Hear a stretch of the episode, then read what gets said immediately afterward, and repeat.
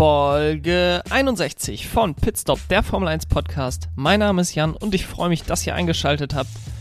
Der große Preis von Brasilien liegt hinter uns und es war wirklich eins der beeindruckendsten Rennen, die ich von einem einzelnen Fahrer jemals gesehen habe. Es war ein erneuter Wendepunkt in einem Titelkampf, äh, der über die inzwischen, es war das 19. Rennen der Saison und äh, es gibt immer wieder neue Wendepunkte in diesem Titelkampf.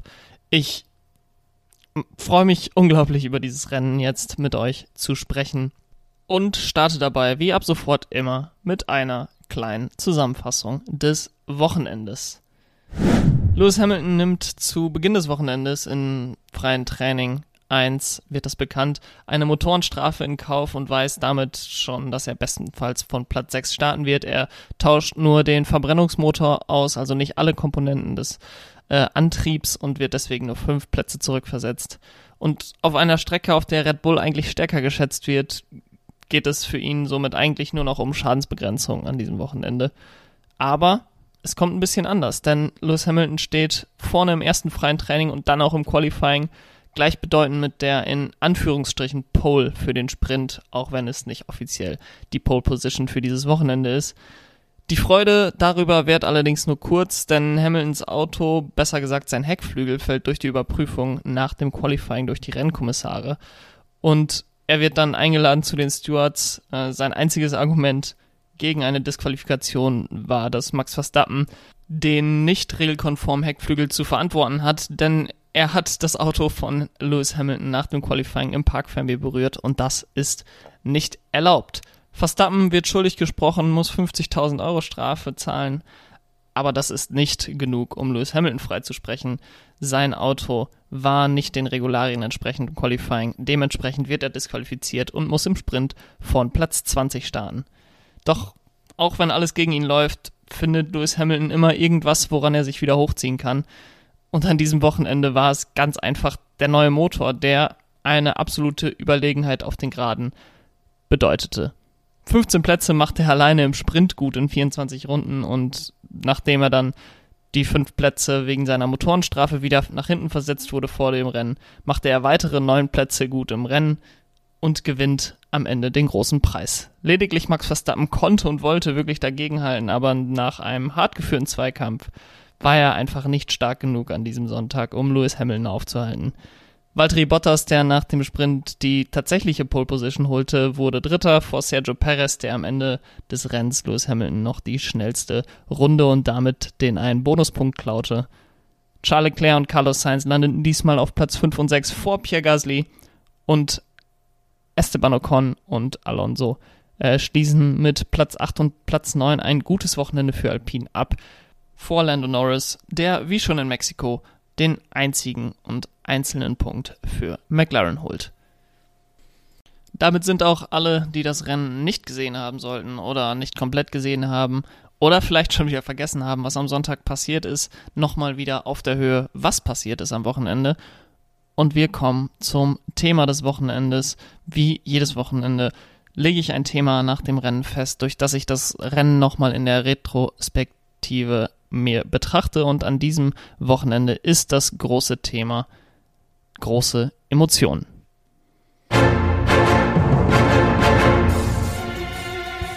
Wir waren am Wochenende in Brasilien und Brasilien ist schon immer ein besonderes Land in der Welt der Formel 1 weit abseits von den europäischen Hochburgen in England, Deutschland oder Italien, ist Brasilien trotzdem irgendwie eins der Länder mit den traditionsreichsten Formel 1 Geschichten. Emerson Fittipaldi, Nelson Piquet, Ayrton Senna sind alle Weltmeister geworden. Dazu noch Rubens Barrichello und Felipe Massa, die selbst Grand Prix-Siege gefeiert haben und damit auch relevante Größen in der Historie der Formel 1 sind.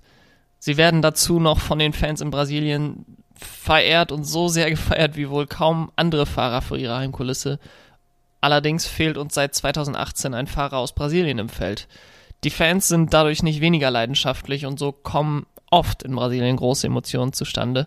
Insbesondere zu der Zeit, als Sao Paulo traditionell die Saison beendet hat, gab es im Grunde jährlich große emotionale Ausbrüche hier. wir denken da zurück an 2008 an Felipe Massa, der sein Heimrennen zwar gewinnt, aber auf der letzten Runde die Weltmeisterschaft verliert. Trotzdem wird er gefeiert wie ein Held. Oder Sebastian Vettel, der 2012 seinen dritten Weltmeistertitel holt, nachdem er nach der ersten Runde auf dem letzten Platz lag.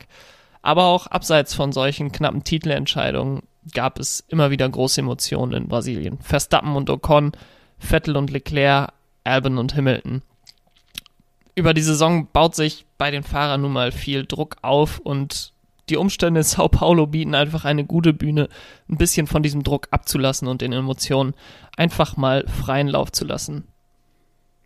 Aber kommen wir zurück zum vergangenen Wochenende. Red Bull war am Anfang des Wochenendes favorisiert und die letzte Ausgabe 2019 konnte Max Verstappen auf dieser Strecke gewinnen und das Layout der Strecke liegt auch tendenziell besser dem Red Bull Racing High Rake Design im Gegensatz zu den Mercedes. Mercedes musste sich also was einfallen lassen, wenn sie die 19 Punkte Rückstand in der Fahrerwertung noch aufholen wollten. Der Plan, Lewis Hamilton nimmt eine weitere Motorenstrafe, versucht in Brasilien Schadensbegrenzung zu betreiben und sollte dann mit seinem neuen Motor genug Power haben, die restlichen Rennen zu gewinnen. Doch der neue Motor schien nicht nur sehr gut, sondern wie eine Superkraft zu sein. Erster im Qualifying, dann kam die große Kontroverse und die Emotionen kamen ins Spiel. Red Bull war der Heckflügel schon aufgefallen. Das ist auch der Grund, warum Max Verstappen nach dem Qualifying zu dem Auto hingegangen ist und den Heckflügel berührt hat. Es gibt wohl die Vermutung, dass der Flügel wieder zu flexibel ist. Diese Flexi-Wing-Debatte, die ja in der ersten Hälfte der Saison schon mal aufgekocht ist, kommt irgendwie zurück, aber Red Bull hatte noch nicht genug Hinweise, noch nicht genug Beweise, um da einen Protest einzulegen. Brauchten sie an diesem Wochenende auch nicht, denn die Rennkommissare guckten sich die Autos nach dem Qualifying an. Und Hamiltons Auto fällt durch den DRS-Test, was so viel heißt wie sein DRS ging zu weit auf, wenn er es geöffnet hat. 58 mm statt der erlaubten 57 mm. Es wurde eine lange Nacht von Freitag auf Samstag. Beide Fahrer wurden dann erst am Samstagmorgen angehört, vor dem freien Training, dem zweiten freien Training. Danach gab es dann das zweite freie Training, dann gab es erst die Urteilsverkündung. Hamilton disqualifiziert Verstappen mit einer 50.000 Euro Geldstrafe dafür, dass er das konkurrierende Auto im Park Fermé berührt hat. Hamilton also statt ganz vorne im Feld, ganz hinten im Feld. Aber wir lassen die Augen zunächst mal vorne, denn Valtteri Bottas auf weichen Reifen startend geht an Max Verstappen beim Start vorbei. Carlos Sainz geht dann auch an Max Verstappen vorbei. Ähm, Max Verstappen kann sich dann noch zurückkämpfen, wird am Ende des Sprints Zweiter, hätte vielleicht auch um den Sieg mitkämpfen können, aber den einen Punkt, den er da gegen Bottas hätte gewonnen, den wollte er nicht riskieren und eventuell ausscheiden und von ganz hinten starten müssen. Lewis Hamilton im Gegensatz dazu überholte sehr viele Autos, musste dafür allerdings auch nicht allzu viel riskieren. In 24 Runden macht er 15 Plätze gut die Motorenleistung von Mercedes waren an diesem Wochenende einfach unschlagbar. Ich glaube, da ist ein Stück weit Weiterentwicklung, da ist ein Stück weit Verständnis gegenüber des Motors, wenn man daran zurückdenkt. Am Anfang der Saison gab es immer wieder Probleme mit dem Mercedes-Motor, auch im Laufe der Saison. Ich glaube, dass man bei Mercedes den Motor jetzt besser versteht, dass man mehr rausholen kann. Und natürlich sind wir jetzt auf der Zielgeraden der Saison. Da kann man natürlich noch mehr aus dem Motor rausholen. Es die Motoren müssen nicht mehr lange durchhalten.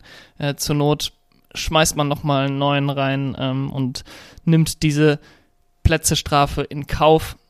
Und genau das hat Mercedes gemacht und es hat wunderbar funktioniert. So war es nach dem 20. Startplatz am Samstag wirklich zu verkraften, dann nur fünf Plätze weiter zurückversetzt zu werden auf Platz 10 zum Rennen. Bottas startet von Pole, aber verliert sofort seinen Platz an Verstappen und in Kurve 4 verliert er ihn dann auch noch gegen Perez. Während das am Anfang ziemlich schlecht aussah, war es am Ende des Tages vielleicht gar nicht so schlecht für Mercedes, denn dadurch konnte Bottas recht früh Lewis Hamilton vorbeilassen, der seine Aufholjagd direkt vom Start weg hinlegte. Nach Runde 1 war er schon auf Platz 6, dann holte er in Runde 2 und 3 die beiden Ferrari, war dann auf 4, wurde in Runde 6 dann von Valtteri Bottas vorbeigelassen und war dann schon hinter den Red Bull, was sich die Leute in Blau sicherlich anders vorgestellt hatten. Dann gab es eine volle Safety-Car-Phase, dann gab es eine virtuelle Safety-Car-Phase und dann ging die Jagd nach den beiden Red Bull weiter. In Runde 18 konnte Perez Hamilton noch kontern, ihn noch aufhalten, ihn hinter sich halten. In Runde 19 dann nicht mehr. Der Motorenvorteil war einfach so groß. Die Topspeed von Hamilton war so viel höher als die von den Red Bull, dass Perez ihn nicht hinter sich halten konnte. So weit, so unemotional. Dann ging der Zweikampf los zwischen Lewis Hamilton und Max Verstappen. Und es ist ein Zweikampf, der ja nicht nur in Sao Paulo stattfand in diesem Jahr, sondern wirklich das ganze Jahr schon stattfindet. Es gab den Vorfall in Silverstone, wo man sicherlich Lewis Hamilton eher die Schuld geben kann. Dann gab es den Vorfall in Monza, wo auch Emotionen eine riesige Rolle gespielt haben, wo man sicherlich Max Verstappen etwas mehr die Schuld geben muss. Und an diesem Wochenende begegnen sich die beiden wieder auf der Strecke. Die gute Nachricht voran, keiner von beiden ist an diesem Wochenende ausgeschieden. Die noch weitere gute Nachricht dabei ist, dass wir wieder sehr viel Drama bekommen haben und viel, worüber wir sprechen können. In Runde 48 probiert Lewis Hamilton es erstmalig an Max Verstappen vorbeizukommen. Verstappen mit einem sehr, sehr harten Defensivmanöver, nachdem er aus Kurve 3 nicht besonders gut rausgekommen ist, war Lewis Hamilton neben ihn äh, in der Anfahrt auf Kurve 4 er macht die, die Lenkung etwas wieder auf beim Durchfahren der Kurve. Beide kommen raus. Ähm, sicherlich dadurch, dass Lewis Hamilton auf jeden Fall die Kollision vermeiden wollte, weil er war sich sicher an Max Verstappen vorbeikommen zu können, wenn er wollte. Und mit diesem harten Manöver von Max Verstappen kochten die Emotionen dann hoch. Beide Teams waren bei Michael Masi im FAI Radio Channel und wollten mit ihm sprechen. Äh, zuerst Red Bull, als feststand, dass es eine Untersuchung gibt, hat Jonathan Wheatley sofort gesagt, das ist die Definition von Let Them Race. Dann entschied die Rennleitung so, dass es keine Strafe geben soll für Max Verstappen. Dann waren natürlich direkt die Leute von Mercedes, in dem Fall ist es, glaube ich, James Vowes gewesen, am äh, Hörer und haben Michael Masi angerufen und äh, ihn gefragt, ob das okay wäre, einfach den Gegner von der Strecke zu drängen und dass sie das ja jetzt auch machen könnten. Es war hektisch, es war chaotisch, es war aber auch sehr, sehr unterhaltsam anzusehen. Und aus meiner Sicht finde ich es okay, dass man sagt, lasst sie fahren, lasst es sie auf der Strecke austragen, so bei, solange beide darauf achten, dass äh, es keine größeren Zwischenfälle, keine, keine weiteren Unfälle gibt, ist das okay. Auf der anderen Seite hat Max Verstappen sicherlich hier auch seine Position ausgenutzt und wusste, dass Lewis Hamilton zurückziehen würde. Und äh, man hätte auch durchaus eine 5-Sekunden-Strafe geben können, da wäre ich auch mitgegangen. Bin am Ende des Tages froh, dass es keine Strafe gab, denn damit ging das Rennen auf höchstem Level weiter und es ging um alles oder nichts, denn Lewis Hamilton konnte nicht einfach dahinter bleiben und äh, sich ausruhen auf dieser 5-Sekunden-Strafe, die Max Verstappen dann eben nicht bekommen hat. Runde 58 fährt Max Verstappen komplett Schlangenlinien auf der Gegengraden, versucht Lewis Hamilton irgendwie hinter sich zu halten. In der Runde funktioniert es dann auch, aber in Runde 59 schafft Lewis Hamilton es dann, sich schon vor Kurve 4 vor ähm, Verstappen zu setzen. Die Mercedes-Box dreht durch, Toto Wolf dreht durch, der sonst so analytisch und ruhig und immer am Boden der Tatsachen äh, zu sein scheint, rastet komplett aus, zeigt mit dem Finger auf die Kamera, als wollte er sagen, ihr könnt mich alle mal am allerwertesten lenken und äh, wirklich sehr, sehr unterhaltsam, wirklich sehr, sehr hohe Emotionen. Ich glaube, für Toto Wolf war dieses ganze Wochenende mit der Untersuchung am Freitag, am Samstag, mit der Disqualifikation von Lewis Hamilton, mit der Motorenstrafe. Es war sehr, sehr, sehr, sehr äh, stressig für ihn und da ist wirklich alles von ihm abgefallen. Max Verstappen hat dann noch die schwarz-weiße Flagge gezeigt bekommen für sein Schlangenlinienfahren auf der Geraden, hat dann nur so ein passiv-aggressives Say Hi äh, gegenüber der Rennleitung, also zu seinem Ingenieur, dass er das gegenüber der Rennleitung sagen soll, ähm, übers Teamradio losgelassen. Es ist auch irgendwie Emotionen, die er dadurch überträgt, über diese passive Aggressivität. Und nicht nur die Fahrer und die Verantwortlichen haben Emotionen an diesem Wochenende gezeigt, auch auf der Tribüne, ich habe es vorhin schon gesagt, die Fans in Brasilien sind unfassbar leidenschaftlich und das haben sie an diesem Wochenende auch wieder gezeigt. Bei jedem Überholmanöver, insbesondere bei denen von Lewis Hamilton, hörte man sie über die TV-Übertragung jubeln, schreien, äh, begeistert sein vom Rennen. Aber auch als Sergio Perez wieder vorbeigegangen ist an Lewis Hamilton, konnte man es genauso hören. Es war offenbar ein, ein bunt gemixter Fanhaufen, der da in Brasilien zusammengekommen ist. Und das ist sehr schön zu sehen. Soweit ich weiß, gab es da auch keine größeren Probleme. Ähm, und wirklich sehr, sehr emotional auf der Strecke, neben der Strecke, auf den Tribünen. Ähm, und alle Beteiligten haben da ihren Emotionen freien Lauf gelassen. Und als dann die Arbeit getan war, Lewis Hamilton gewinnt vor Max Verstappen. Alle kommen ein bisschen zur Ruhe alle versuchen sich zu erholen von diesem verrückten Rennen, kommt plötzlich die Nachricht, dass es noch eine weitere Untersuchung gegen Lewis Hamilton geben wird, weil er seinen Sicherheitsgurt auf der Cooldown-Runde gelöst hat. Am Ende des Tages gibt es dafür nur eine 25.000 Euro Geldstrafe, von 20.000 Euro auf Bewährung ausgesetzt waren. Aber damit nicht genug, denn am Dienstag kündigt dann Mercedes plötzlich an, nochmal ihr Recht auf eine Neubetrachtung zu nutzen. Bei dem Vorfall in Runde 48, wo Max Verstappen Lewis Hamilton rausgedrängt hat. Das Recht nehmen sie sich, da es neue Beweise geben soll. Es muss eine neue Betrachtung dieser Beweise geben. Äh, die Onboard von Verstappen war wohl am Sonntag den äh, Stewards nicht zur Verfügung gestellt worden. Jetzt ist sie öffentlich und deswegen soll das Ganze nochmal überprüft werden, ob es vielleicht nicht doch eine Strafe für Max Verstappen nachträglich noch geben soll. Ich kann mir nicht vorstellen, dass es da eine Strafe gibt. Ich wüsste auch nicht, was es da für eine Strafe geben sollte. Also eine 5-Sekunden-Strafe beispielsweise für Max Verstappen äh, wäre, wäre wirklich jetzt total bescheuert nach Ende des Rennens, wenn Max Verstappen die im Rennen bekommen hätte, wär, hätte ich die komplett mitgetragen.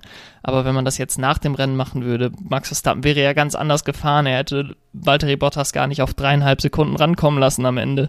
Und wenn man ihn dafür jetzt von Platz zwei auf Platz drei versetzt, äh, dann wäre das wirklich eine Schmach und würde ein Wochenende, an dem die Rennleitung sehr viel zu tun hatte, an dem die Rennleitung wirklich schwierige Entscheidungen, zum Teil auch sehr kontroverse Entscheidungen getroffen hat. Äh, das würde das Ganze jetzt nochmal komplett übertreffen und das wäre wirklich eine komplett falsche Entscheidung aus meiner Sicht. Aber ich bin da sehr gespannt, was das ergibt. Da werden wir sicherlich am Mittwoch mehr erfahren. Und damit kommen wir zum Fahrer der Woche, Fahrer des Wochenendes. Jedes Rennwochenende küre ich den Fahrer, der das Wochenende geprägt hat, den Fahrer, ohne den das Rennwochenende ganz anders ausgesehen hätte. Und nachdem ich letzte Woche schon gesagt habe, es war eine einfache Entscheidung, dieses Wochenende kann es keinen anderen geben. Lewis Hamilton. Wie gesagt, keine Frage, dass er der Fahrer des Wochenendes ist. Es war eins der besten Wochenenden seiner Karriere und bei Lewis Hamilton bedeutet das dann auch, dass es eins der besten Wochenende aller Fahrer überhaupt war. Er hätte nach seiner Strafe sagen können am Samstag, okay, das ist die Vorentscheidung im Titelrennen. Wie soll ich das noch schaffen? Wie soll ich hier jetzt 19 Plätze gut machen, das Rennen gewinnen. Er musste eigentlich gewinnen. Äh, ich hatte es letzte Woche schon angesprochen, sonst hätte er es nicht mehr aus eigener Kraft schaffen können, diese Weltmeisterschaft zu gewinnen. Jetzt ist er wieder voll drin im Titelrennen, wirklich auf Augenhöhe, Wettanbieter. Ähm, ich habe es nachgeguckt, die bieten die gleichen Quoten für die beiden Fahrer an. Ich sehe auf zwei der drei Strecken, die noch kommen, Mercedes vorne. Sie müssen allerdings auch noch die Lücke von 14 Punkten, die immer noch besteht, schließen. Wenn alles glatt läuft, könnte es sein, dass wir punktgleich in das Saisonfinale gehen in vier Wochen in Abu Dhabi. Und ich kann nicht glauben, dass nach so einer langen Saison wir vier Wochen vom Finale weg sind äh, und wir immer noch drei Rennen vor uns haben. Es ist eine unglaubliche Saison. Äh, es ist ein unglaublicher Titelkampf. Und beim Rennen in Brasilien, ohne Frage, der Fahrer des Wochenendes, Lewis Hamilton. Und am kommenden Wochenende steht ja auch schon wieder ein Rennen an, diesmal in Doha in Katar. Aber bevor wir unsere Augen dahin richten, müssen wir noch abseits der Strecke schauen. Denn am Dienstag fielen die letzten Dominosteine für die Saison 2022, was die Fahrerplanung angeht. Zuerst wurde Oscar Piastri als Ersatzfahrer bei Alpine bestätigt, was schon bedeutete, okay, bei Alpine musste ein neuer Ersatzfahrer her. Was passiert dann wohl mit Guang Yuzhu? Dann wurde der Abschied von Antonio Giovinazzi bei Alfa Romeo bestätigt und dann wurde Guang Yuzhu neben Bottas bei Alfa Romeo als zweiter Fahrer bestätigt. Sicherlich auch dank Sponsorengeldern aus China, keine Frage, aber Guang Yizhu ist kein typischer Paydriver. Er ist der erste Vollzeitfahrer aus China. Er hat sich diese Position, in die er jetzt gekommen ist, dass Sponsoren aus China ihn unterstützen wollen, wirklich erarbeitet. Ähm, und er kann eine lange und produktive Karriere haben und ich glaube, das ist jetzt kein Fall wie ein Nicolas Latifi oder ein Nikita Mazepin, die eigentlich nicht in die Formel 1 gekommen wären. Ähm, es gibt sicherlich auch noch andere talentierte Fahrer, die diesen Platz auch verdient hätten, aber ich glaube, Guang Yuzhu gehört schon zu den Fahrern, ähm, die ein Recht auch wenn es natürlich kein Recht gibt, aber die äh, durchaus zu Recht ähm, für diesen Platz in Frage kam. Und äh, ich bin sehr gespannt, wie er ankommen wird in der Formel 1. Kommen wir jetzt noch zu den fünf Dingen, auf die ich in Katar achten werde. Und Punkt Nummer eins, ich glaube, das steht außer Frage, dass es wem liegt die Strecke besser. Ich mag es kaum wagen, eine Prognose zu machen. Vor Osten hätte ich gedacht, dass dort auf jeden Fall Mercedes-Land ist. Vor Sao Paulo habe ich gedacht, dass dort auf jeden Fall Red Bull vorne liegen wird. Beide Mal hätte ich damit komplett falsch gelegen. Äh, und dementsprechend, ja, die Strecke sollte Mercedes besser liegen in der Theorie, aber ich kann es beim besten Willen nicht sagen. Und je nachdem, wem die Strecke besser liegt, demnach wird auch der Titelkampf äh, gehen. Es ist immer noch so, dass Max Verstappen alleine, wenn wir jetzt davon ausgehen, dass die beiden Teams auf Augenhöhe sind, äh, was viele derzeit nicht vermuten. Viele vermuten, dass Mercedes leicht vorne ist, aber wenn die Teams jetzt auf Augenhöhe wären und es von Woche zu Woche wirklich ein Münzwurf ist, wer vorne liegt, dann ist Max Verstappen immer noch klar im Vorteil. Er hat 14 Punkte Vorsprung bei noch drei auszutragenden Rennen und da sollte man eigentlich denken, dass Verstappen das über die Bühne bringen kann. Sicherlich Mercedes ähm, das Team der Stunde nach den Rennen, das sie jetzt hatten in Sao Paulo. Aber es kann auch schnell wieder so gehen, wie es in Mexiko lief. Von daher, ich äh, lasse mich überraschen. Ich werde da natürlich darauf achten, wem liegt die Strecke besser. Da wird man im Training, im Qualifying schon immer ein gutes Gefühl für bekommen. Und äh, Sonntag wird man dann nicht mehr allzu sehr überrascht. Aber wer weiß, äh, auch an diesem Wochenende hätte ich vor äh, Sonntag nicht gedacht, dass Lewis Hamilton das noch gewinnen kann von Platz 10 aus. Der zweite wichtige Punkt, auf den ich achten werde, ist, ob Sergio Perez seine Form beibehalten kann. Sein Podestplatz in Mexiko, sein vierter Platz in Sao Paulo, der eigentlich auch nur dadurch zustande gekommen ist, dass Valtteri Bottas während des virtuellen Safety Cars ähm, den Boxenstopp, seinen ersten Boxenstopp machen konnte und dadurch vor ihm gelandet ist. Er war eigentlich auch auf bestem Wege wieder ein Podium zu holen. Ich hoffe, dass er seine Form beibehalten kann und wir auch in der Konstrukteursweltmeisterschaft noch einen spannenden Titelkampf bekommen. Es ist definitiv so, dass dort Mercedes die Nase vorne hat. Ähm, nach dem Ergebnis jetzt von diesem Wochenende hat sich Valtteri Bottas auch wieder weiter von Sergio Perez abgesetzt. Ich hoffe, dass der Mexikaner nochmal stark zurückkommt in dieser Saison und sowohl Valtteri Bottas Platz 3 in der Fahrerwertung äh, streitig machen kann, als auch Mercedes den Konstrukteurstitel. Punkt 3, auf den ich beim Rennen in Katar achten werde, ist, ob die Strecke in der Formel 1 zukunftsfähig ist. Katar wurde schon oft mal genannt als Ersatzstrecke, als Strecke, die eventuell in den Kalender reinkommen kann. Oftmals wird gesagt, ja, es ist eine MotoGP-Strecke und nicht wirklich eine Formel 1-Strecke. Ähm, was Katar natürlich zum Vorteil hat, ist, dass dort sehr viel Geld liegt und sie dieses Geld auch dafür nutzen, solche Sportveranstaltungen zu sponsoren. Äh, nicht umsonst ist die Fußball-Weltmeisterschaft 2022 in Katar. Das äh, hat sicherlich auch mit äh, monetären Anreizen zu tun gehabt. Und wenn die Strecke jetzt gutes Racing liefert, wenn es ein spannendes Rennen wird, dann ist das sicherlich ein guter Schritt äh, für Katar, auf Dauer auch eine, einen Platz im Kalender zu bekommen, nachdem ich letztes Jahr gedacht habe, wo ja letztes Jahr es wirklich darum ging, welche Länder können überhaupt ein Formel-1-Rennen ausrichten, wer kommt da überhaupt in Frage? Und da ist der Kelch an Katar vorbeigegangen, da habe ich gedacht, okay, das war's vielleicht für Katar in der Formel 1, aber jetzt äh, hat man es 2021 in den Kalender geschafft, sicherlich auch äh, wegen der guten geografischen Lage, wir bleiben dann ja im Nahen Osten bis Saisonende.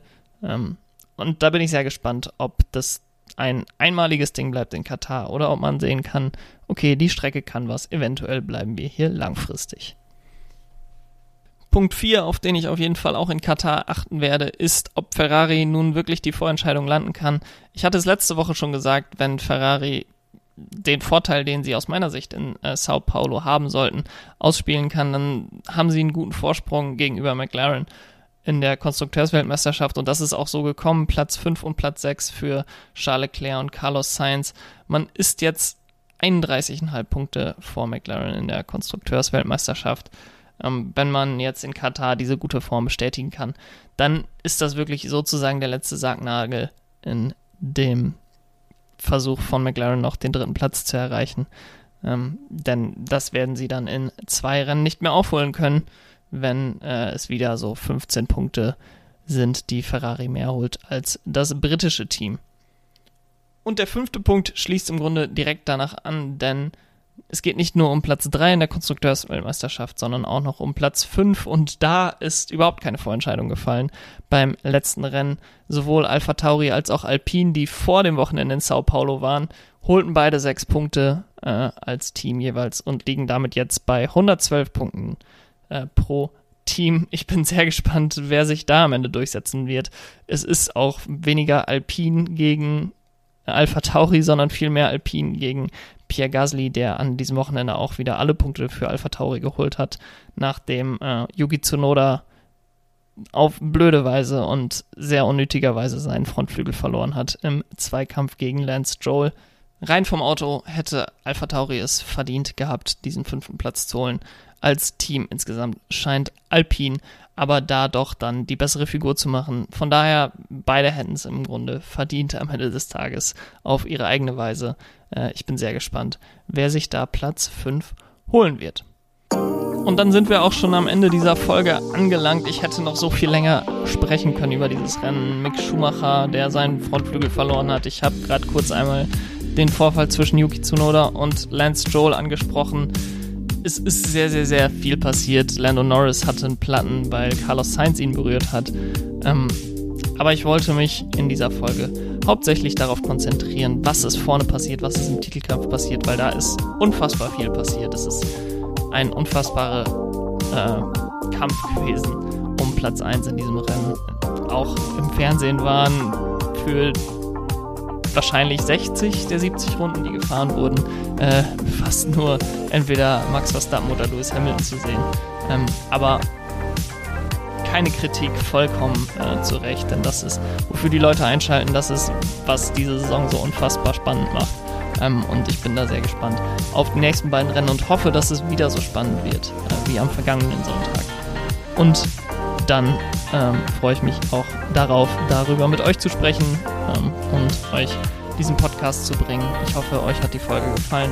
Denkt dran, den Podcast zu abonnieren, falls ihr das noch nicht getan habt. Gebt ihm auch gerne eine Bewertung bei Apple Podcast. Ich würde mich da über 5 Sterne freuen. Und ähm, folgt mir in meinen Social Media Kanälen, äh, Twitter, auf Pitstop F1 Jan und Instagram Pitstop F1 Podcast. Das war's von mir. Wenn ihr sonst noch Kontakt zu mir aufbauen wollt, pitstop F1 Jan at gmail.com. Ich hoffe, euch hat die Folge gefallen. Bis nächste Woche. Bis dahin. Macht's gut. Ciao.